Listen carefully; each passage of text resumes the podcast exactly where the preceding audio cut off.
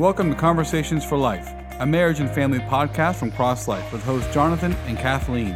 Each episode, we sit down and talk about the things that matter most to those that matter most to you.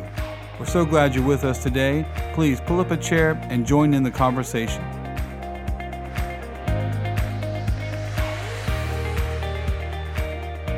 Hi, everyone, and welcome back to Conversations for Life.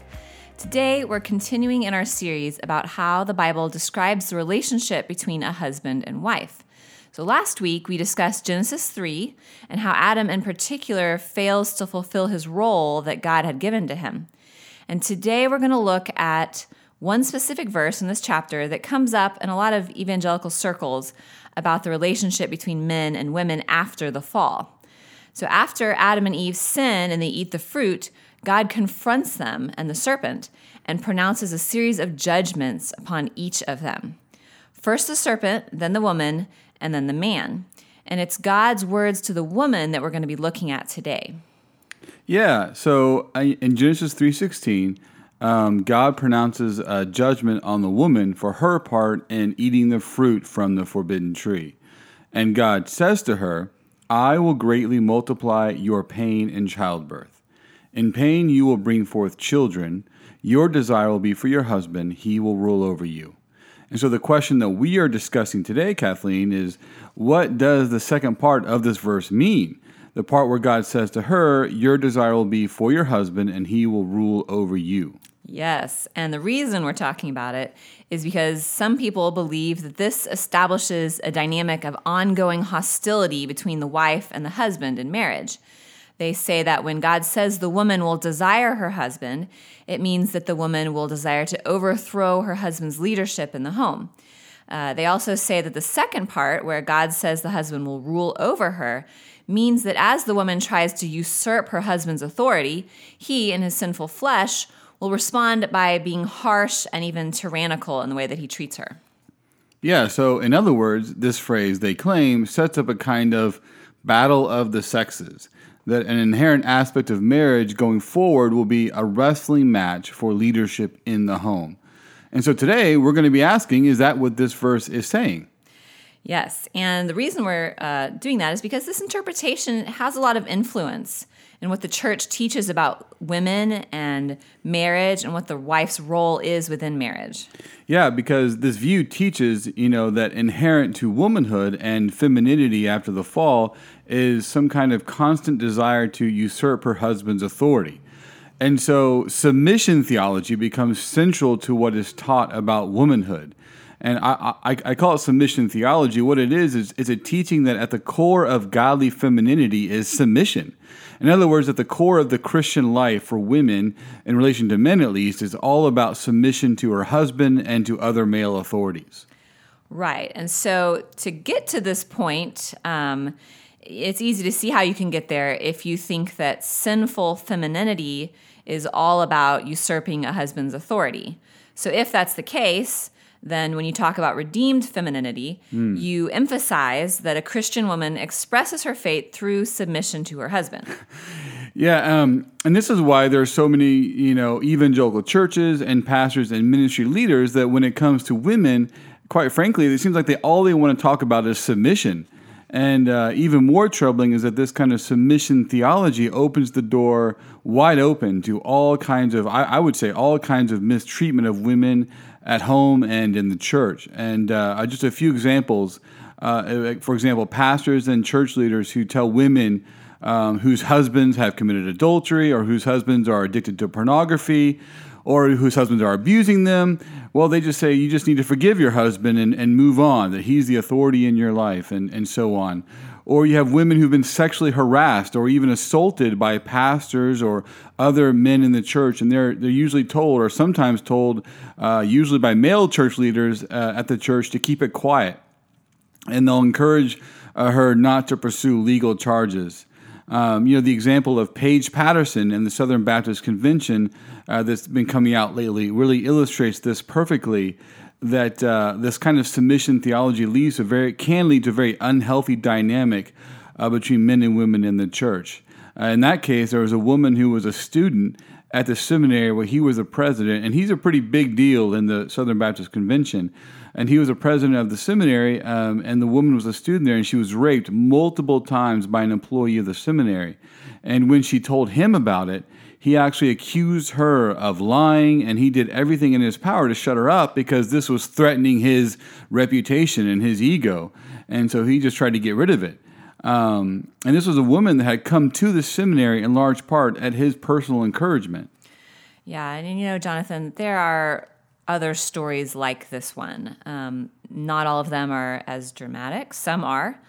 But there are many stories of women going to church leaders and just facing a deaf ear when they're talking about being mistreated by a man. Yeah, and of course, you know, there's a lot more going on, but I do think the submission theology feeds into those kinds of patterns. And I also want to mention that this view has been advocated probably most strongly through an organization that's called the Council of Biblical Manhood and Womanhood, or CBMW for short. Now, I agree with CBMW on a lot of things, but over the past 20 or 30 years, with this particular issue, they've had a lot of influence. And it's some of their key founding members who were the first to really advocate strongly for this interpretation of the verse we're looking at, Genesis 3:16. Right. And so against the backdrop of these organizations and individuals and theological approaches to women in men, women in marriage and women in relation to men, and specifically Genesis 3:16 as well, against that backdrop of some of these, we're going to be looking at this verse, Genesis 3:16, and what we believe this is actually communicating. So if we look at the verse, the first thing we notice is that these words to Eve are not said in isolation. They're actually right in the middle of a series of judgments that God pronounces on the three participants in the rebellion in the garden. So first, in verses 14 and 15, there's a pronouncement of judgment on the serpent. Then in 16, there's the words of judgment against the woman, and then 17 through 19 contain the judgment against the man. So however we interpret Genesis 3:16, we have to keep in mind this context. Genesis 3:16 falls in the middle of God's judgment on all three participants in this rebellion.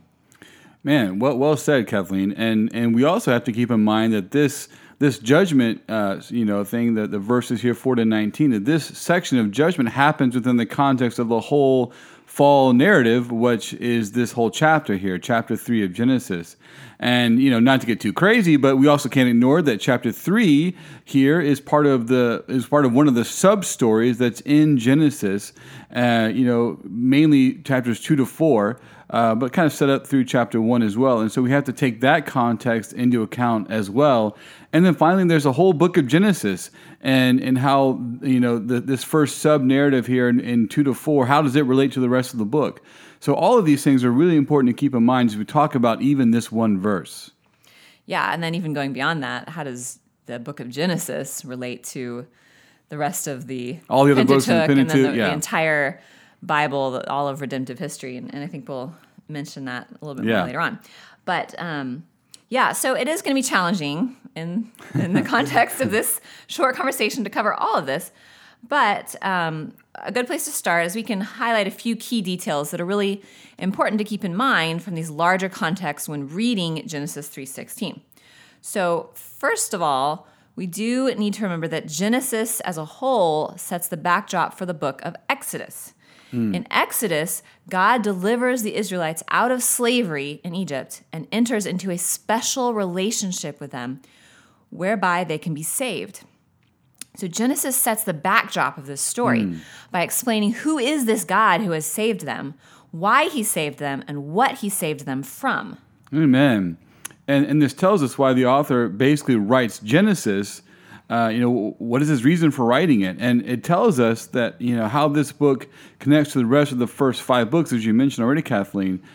These were all written together, and they're generally called the Pentateuch or the Torah. And so we need to read Genesis in relation to these other books.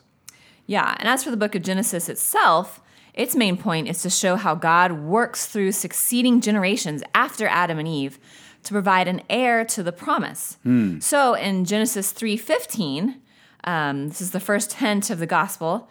God promises that out of Eve, he will bring an offspring that will crush the head of the serpent. So Genesis charts the beginning stages of the fulfillment of this promise through succeeding generations. And it shows us how time and time again, God intervenes to provide a way forward when human sinful choices threaten to undo the promise. So, Jonathan, in light of these things, where does the section in Genesis 3 and God's judgment upon the serpent, the woman, and the man, where does that come in? That's a great question. Kathleen, I think I would say that these judgments here that are in Genesis 3, they serve as a preface for the rest of the book. In other words, everything else that happens in the book of Genesis is going to play out the dynamics of these verses. So, for example, when God says to the serpent that his head will be crushed by the offspring of the woman, but he will bruise its heel, well, what we find in the rest of Genesis is that in each sub-story, there is a conflict, and the source of that conflict is always sin and temptation. And this conflict always threatens the passing of the promise from one generation to the next. And in each case, God intervenes to overcome this threat. That is such a really helpful way of looking at that. I think that's really, really helpful to be able to see that same story being played out throughout each little story throughout Genesis. Yeah.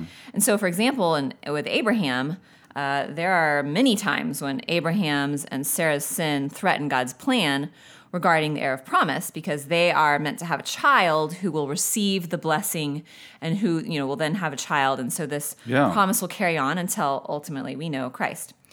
And so in these cases, when Abraham and Sarah make bad choices, sinful choices, God has to intervene to ensure that his plan will go forward. Yeah, and this is the same dynamic that happens with Noah and, with the world being so full of evil and God floods it, but he preserves Noah. And then same thing with Isaac and with Jacob. And throughout the book, God is intervening within each generation to thwart the serpent's work, essentially.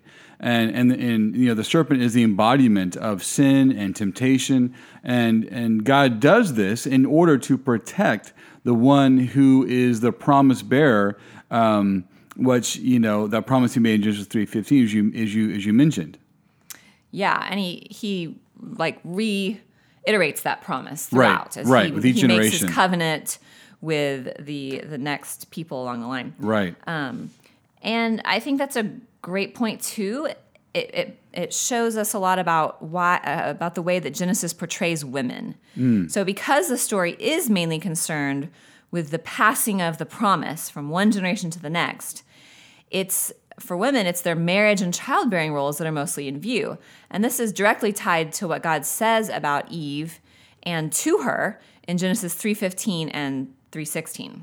Yeah, if anyone's curious, I'd encourage them, go read the book of Genesis and see how much of the narrative actually is concerned with marriage and childbearing.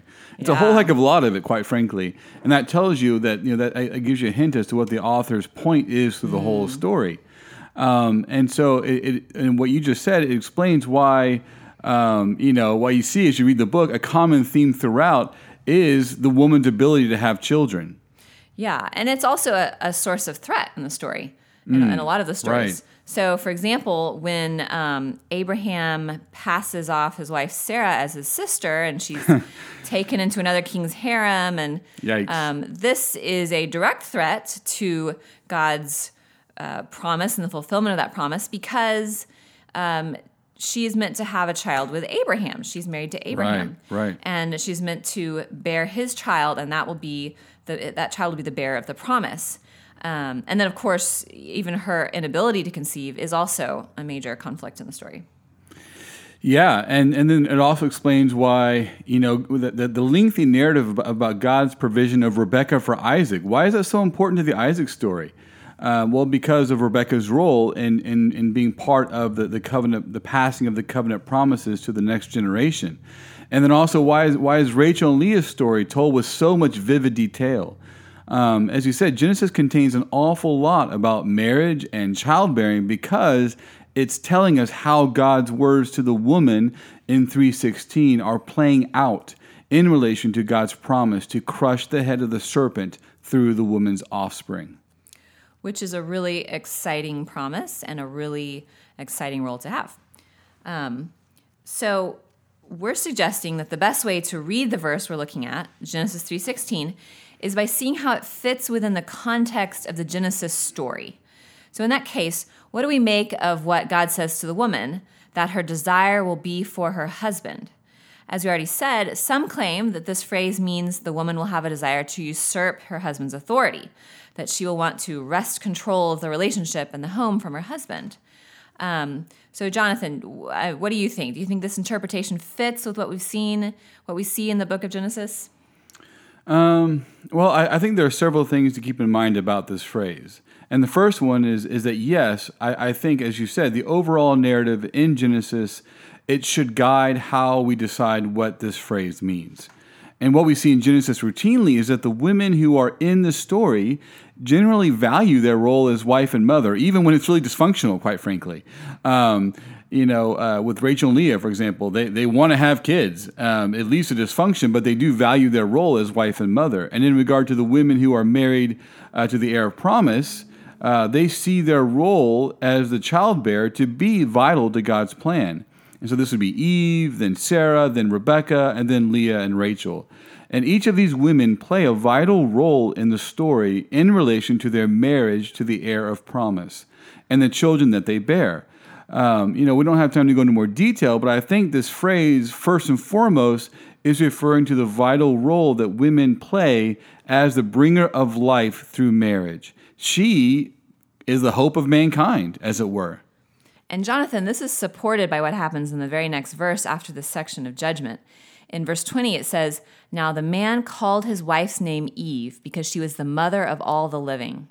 And I find it surprising how the recent interpretation that Genesis 3:16 sets up some sort of inherent battle of the sexes and strife and all that, it ignores the fact that when Adam names the woman, which is a significant act in Genesis, to name something is to speak to its nature, that he names her Eve in reference to her role as the bearer of children. And you would think if the whole point of Genesis 3:16 is to set up some kind of enmity and strife, inherently in the relationship, Adam might have named her something negative. Right. But his name for her fits perfectly with the idea that 3:16 speaks to Eve's role as the begetter of children. And this plays a vital role in God's plan of bringing forth succeeding generations and eventually the promised offspring. And so, as you said, she's humanity's hope. Yeah, in terms of negative naming, we even see that with Esau and Jacob. When he comes out holding onto his brother's heel, he gets named, I think it means like striving after him or something. Grasper. Yeah, and so certainly people get named negative or have negative connotations depending on the nature of their identity in the book. And so the fact that Eve is named, reference to her role giver of life, I think it provides a pretty good clue as to at least how Adam and Eve themselves understood their marriage roles and going forward. And I'd also add that if we look here at this whole chapter of Genesis 3, one of my issues with the way that interpretation of Genesis 3:16 suggests with this sort of ongoing inherent psychological conflict between the man and the woman in marriage. Well, the language, one issue I have is that all throughout Genesis 3, the language is sensorial. And that's a weird word. I couldn't find a better one, but it just means that it relates to our bodily senses. In other words, as you read Genesis 3, all throughout the story, it's always talking about what we're seeing and doing and aware of and hearing. So, for example, the man and the woman's first awareness of sin after they eat the fruit is described this way. It says that their eyes were opened and they knew that they were naked. It doesn't talk about their feelings directly, or it doesn't talk about their state psychologically. It doesn't say that they felt guilty or ashamed or fearful. It does say these things, but it uses the language of being naked to communicate it.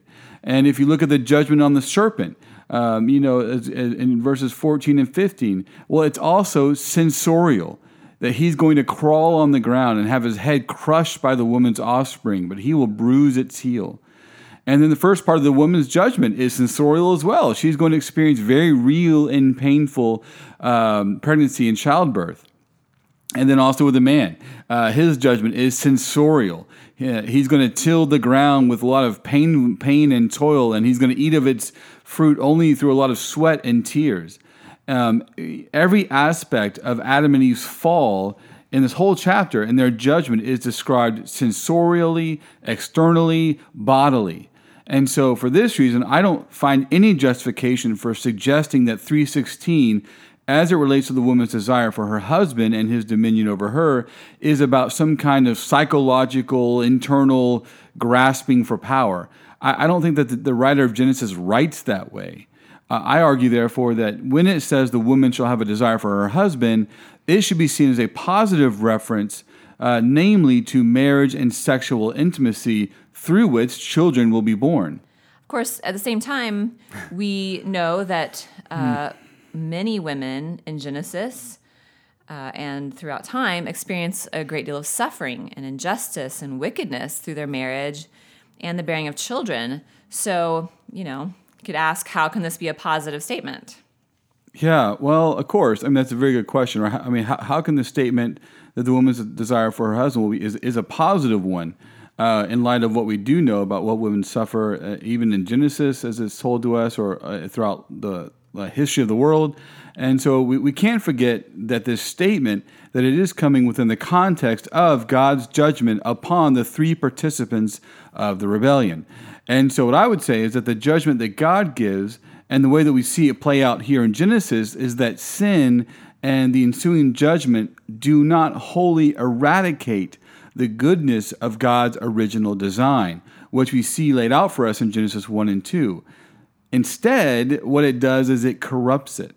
And so the same mechanism that was intended by God to bring nothing but blessing to people that we see in Genesis 1 and 2, it's now a vehicle of human suffering and hardship and death.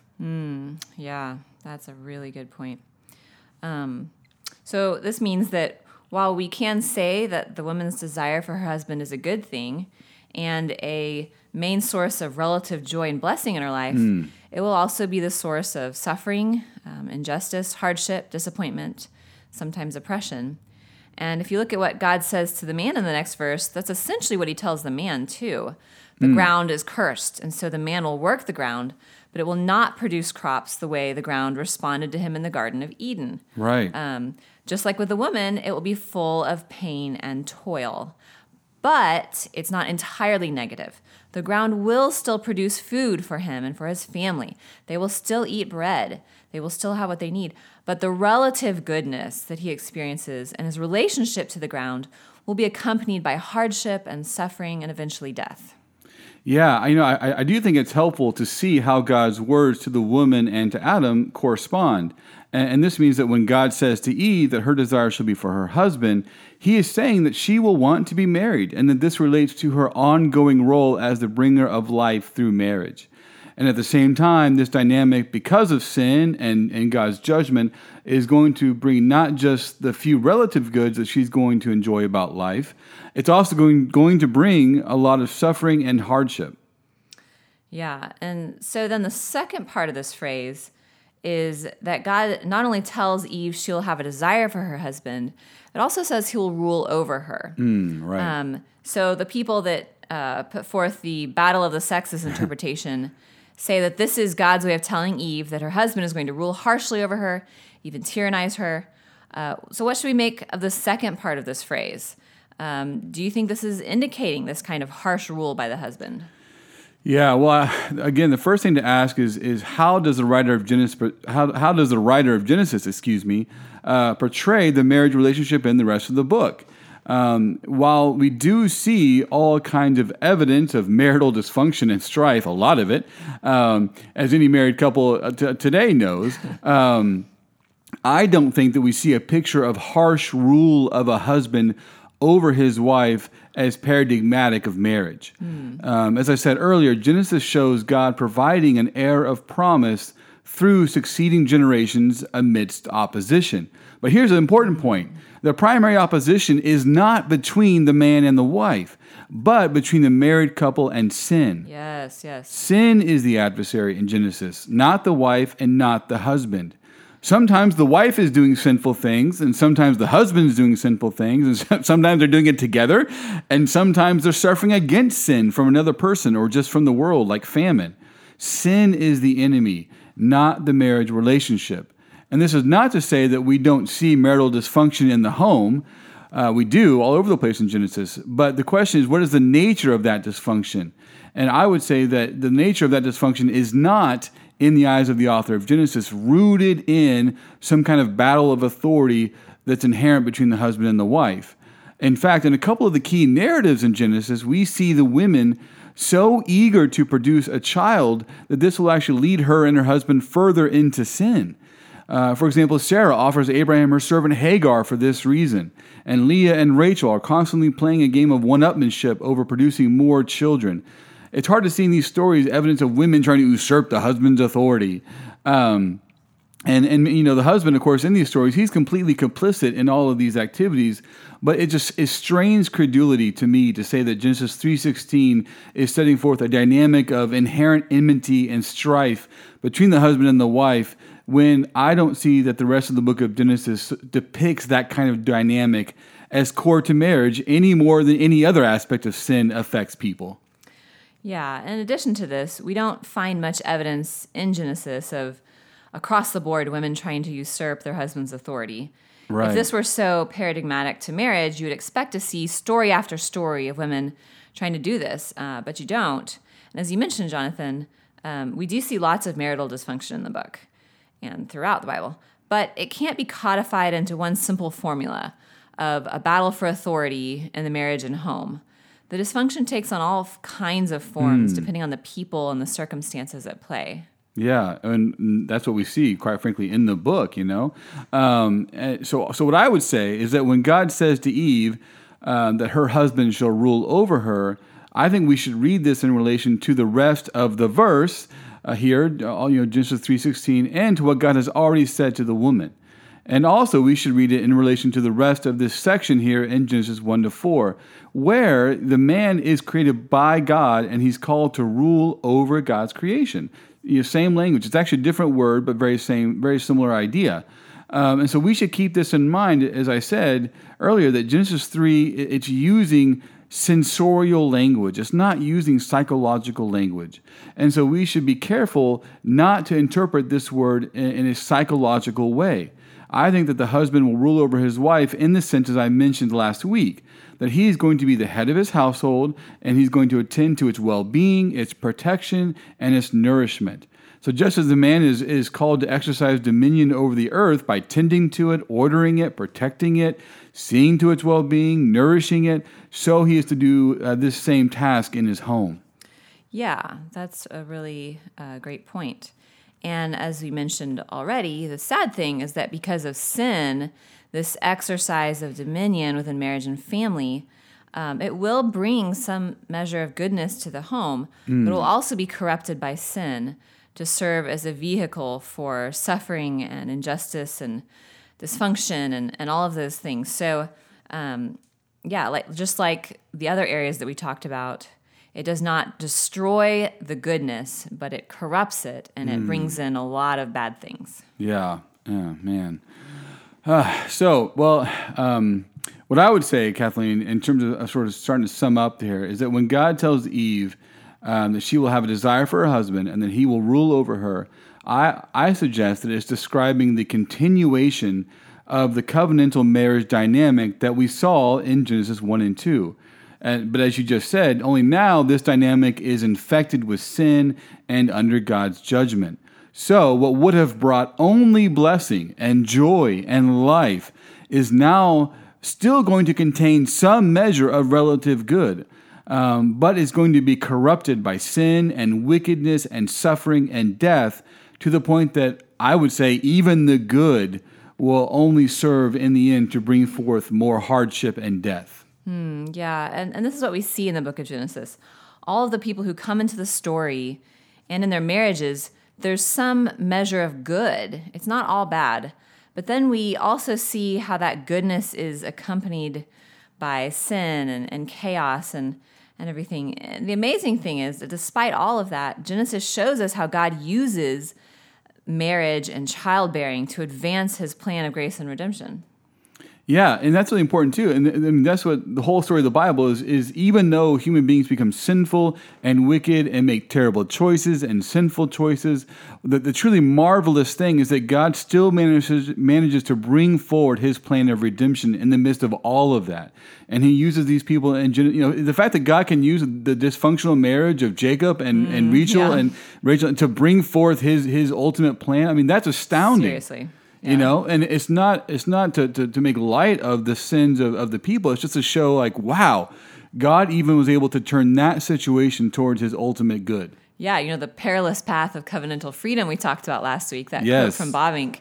It's very perilous, but it's truly amazing. I mean, it's truly amazing that God was willing to make that path available to us, and that he was willing to walk it too, because he bore the greatest cost in Jesus. Amen. So, if I can sum up, I don't believe that Genesis 3:16 is declaring that there's a core dynamic of marriage after the fall that is an ongoing, inherent struggle for authority or leadership in the marriage. I mean, no one would deny that certainly because of sin, there is strife and conflict in marriage. I mean, obviously. But I don't think we should absolutize it and make it central to marriage. In my opinion, to do so is missing the mark.